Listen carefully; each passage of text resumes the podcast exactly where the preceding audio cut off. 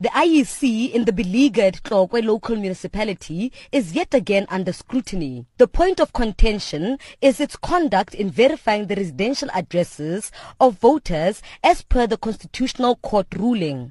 Much to the frustration of some residents in this fiercely contested municipality, Solomon Swane from Sarafina in Ikageng says he struggled to register to vote despite having registered and voted in the same voting station in previous elections. No, he but I like to says yesterday when he came to check the voters roll, he found that he was not on the roll, but his wife was, and he asked them why he didn't appear. And in 2013, he was on the roll, and since 1994, he has voted in this Sarafina hall. So he asked himself why his wife's details don't have an address, but she appears, and she lives just here in Sarafina at the big street at 7997 but her ID numbers appear. Speaking at the Sarafina Hall voter registration station in Ikageng, spokesperson for the independent candidates in Tlokwe, David Kam, says the IEC will be taken to task for its incapability. the IEC staff and generally what they are doing in these voting districts, it's a it's a very same action that is going to land them into the problem that we took them to court. They are not verifying people's addresses. It is their belief that they are not compelled, even though the court has ruled very clear, has refreshed their mandate. We have already gone on record through our lawyer with the IEC to say they should serve us as the applicants.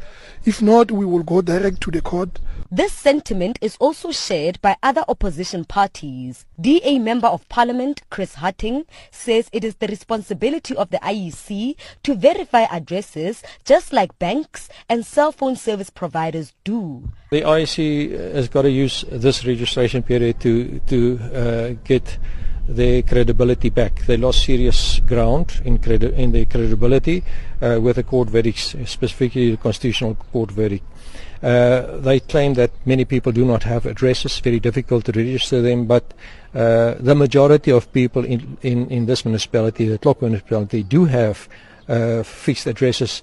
The majority of these people do have cell phones, they do have bank accounts, But the ANC has a different view. Thabo Musiane is the electoral coordinator for the party in Tlokwe. As a matter of fact, there are places which has got no addresses because those places are not proclaimed by law. There are people who have occupied land and those people do not have addresses. We have then they then agreed that they will use the landmarks to say I'm staying here, this is the place where I'm staying and next to that particular pole or that particular shop so that the IC can verify where these people are staying with landmarks, not addresses.